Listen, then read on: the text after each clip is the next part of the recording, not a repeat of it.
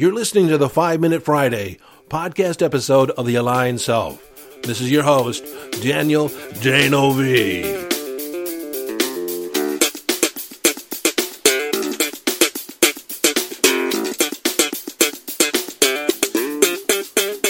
Okay, 5 Minute Friday, a short and concise podcast episode of The Aligned Self designed to leave you with a question, an idea, a strategy, a tip, a hack in order to give you greater access to your conscious awareness, evolving your conscious awareness, or give you greater mastery over your mind. Hello, friend, and welcome into this five minute Friday. Today, I want to talk about investigating your past, investigating different things that have inspired you over the past to gain, a, a, I guess, a perspective, to gain a perspective on who are you, who do you want to be. I've been thinking a lot about Rudolph the Red-Nosed Reindeer, that claymation 1964 children's show. I've been thinking about a lot. Like, I, I want to watch it, I want to see it again.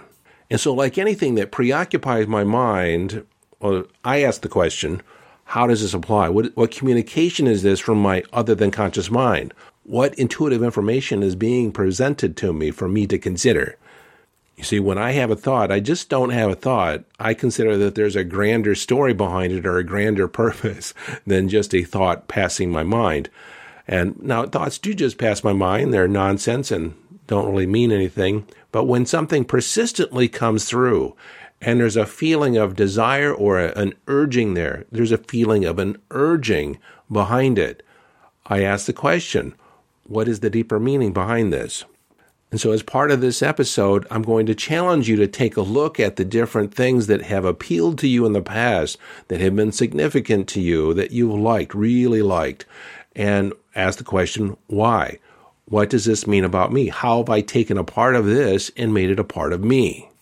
This is around the conversation about self identity, self concept. And I've been in that conversation in this whole reinvention process, not like it's going to happen overnight but I've been questioning things in a new way. And in me asking about Rudolph, the red-nosed reindeer, and asking, what does that mean about me?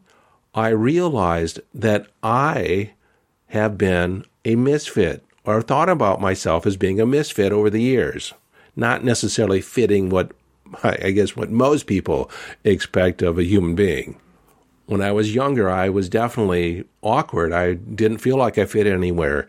I didn't feel like I was in any in crowd. Although in reflecting back on it, I, I have I did participate in a lot of different social circles. At the time, it didn't feel like I was completely connected to any of those. And so I asked the question a lot, who am I? And so I'm going to explain a little bit more about, you know, Rudolph and how it informs my life today and then there's a, a couple other movies that have, I guess, inspired me along my journey. So Rudolph, with his nose so bright, did not fit in and was often laughed at when he tried to play the reindeer games. He felt like an outcast. He felt like he didn't fit in. That was definitely how I felt growing up. And then there's that song that Clarice sings, There's Always Tomorrow for your dreams to come true. And that inspired me that no matter how things were going on today, that there was always tomorrow. Tomorrow could bring something new. Tomorrow could bring something different. And then when Rudolph ran away, because nobody understood him, I never felt understood when I was a kid, and I think I've related why that was. But that appealed to me. Running away, running away with Yukon Cornelius, and uh, I forget the name of the, the elf the elf that didn't want to be an elf, that wanted to be a dentist, and so he didn't fit in either. But they eventually came upon the island of misfit toys.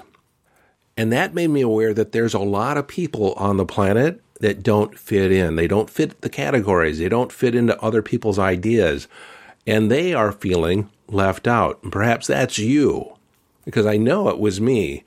And I made a decision. I didn't know I made a decision earlier in life that I wanted to be somebody that connected with and assisted misfits, people that didn't fit in. I, I don't really like the name misfit because that's from an external point of view.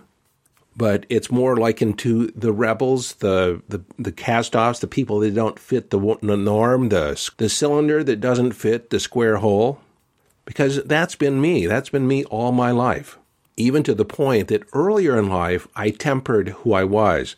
I I adapted. I was like a chameleon that would adapt to changing situations, changing people. I would change how I was behaving in order to be accepted by a different group. I didn't realize I was a chameleon at the time, not until I was 28.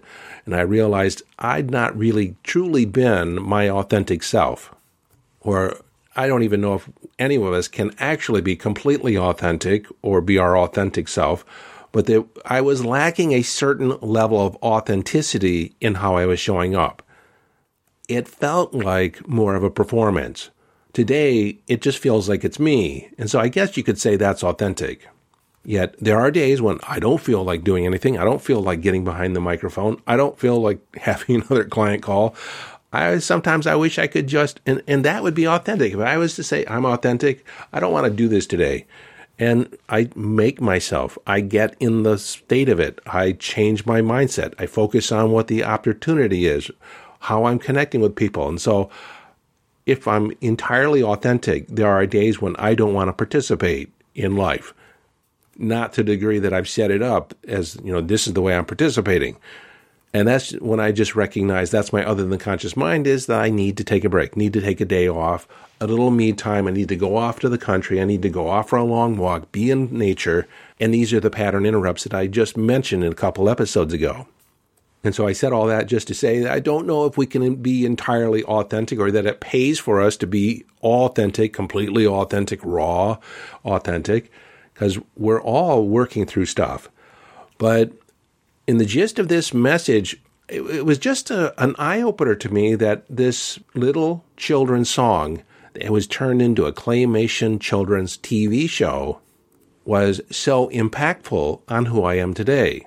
And so in this episode, I'm challenging you to begin thinking about the different things, the different influences that shape who you are. Another thing that just popped in my head is the movie The Miracle on 34th Street. Since we're talking Christmas shows, and the thing about that show is I loved the faith behind it, the believing in Christmas, believing in Santa Claus. As when I think about believing in Christmas, it's the, the Christmas spirit, the spirit of giving and receiving, of being kind and reaching out, and being in the mindset that something bigger is possible.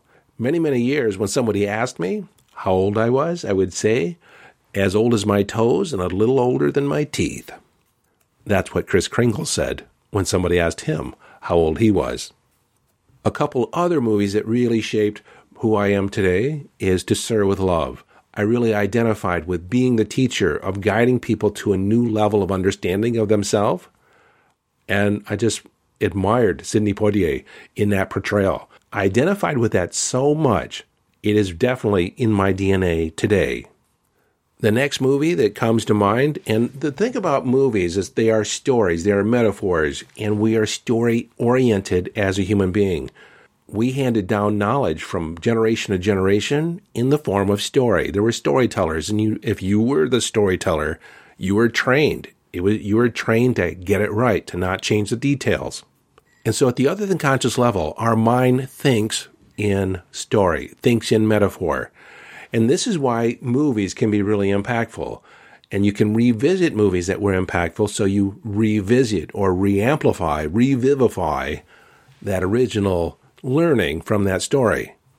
So the, the next movie that comes up, the next story, is the story of Rocky. And that appealed to me at the time because I felt at age 16 that I was an underdog. I never felt like a champion. I didn't really think like a champion at the time. And I was like Rocky Balboa that was given an opportunity to perform, to be on the stage, the center stage with the greatest fighter in the world at the time. And I remember distinctly in that movie when he was offered the opportunity to fight Apollo Creed. And if you don't know the movie, too bad. What he said, though, is sitting in that chair is, uh, no, no, I, I don't think it'd be a very good fight. Like he was presented opportunity, and because of how he saw himself at the moment, he declined. He he declined the greatest opportunity. Because in that moment, the mindset was, I don't have what it takes. Because of the story that I've been telling myself for years, ever since I was young. But as he accepted it and began training, he started aligning with the possibility that he could present a good fight. And then the night just before the big fight, he realized he wasn't going to win. There was no way he was going to win. And so he reframed what winning meant to him. I just want to go the distance. I just want to be standing when the bell rings at the end of the 15th round. I want to be the one standing with him. No one's ever gone the distance.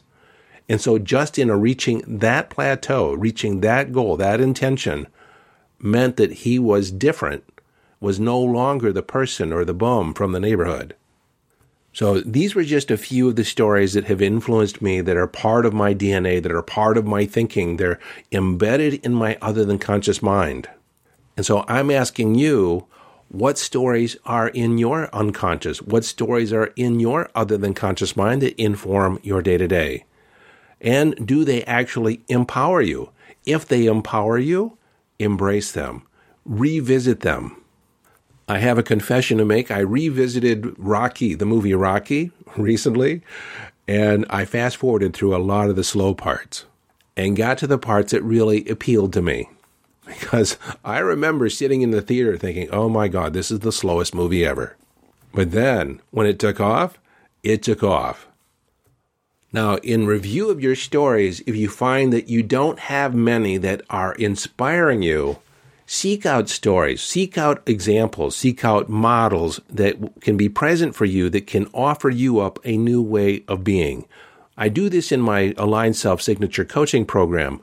One of the things I do is I have people make a list of people that they admire, that they respect, that have inspired them over the years. They can be fictional and real. They can be people that they know, or they can be celebrities or people that are in the, the limelight. His, they can be historical figures as well. And so you can make this list of people that have inspired you and actually ask yourself, what is it about this individual that inspires me? What is it about their belief system? What are they presenting to the world? Is it their confidence? Is it their mindset? What is it about them that reflects something in me? Because you cannot admire anything in someone else without it being in you in some way. Because it has to be in you, has to be present in your thinking in order for you to recognize it outside of you. This is how the world is a mirror of our mind, how our relationships mirror our inner beliefs, mirror our inner concepts of ourself. It's easy for us to see things in someone else than it is to see them in us. And so when we're present to these ideas, these characteristics in other people, this is where we take that moment of reflection. What does that, or how is that in me? So again, this episode was about asking the question, what stories are inside me? Do they empower me or they disempower me? If I were to choose stories that empower me, what would I choose? What would I release that no longer inspires me? Until next time, this is your friend and host, Daniel D'Neuville, urging you to follow your bliss.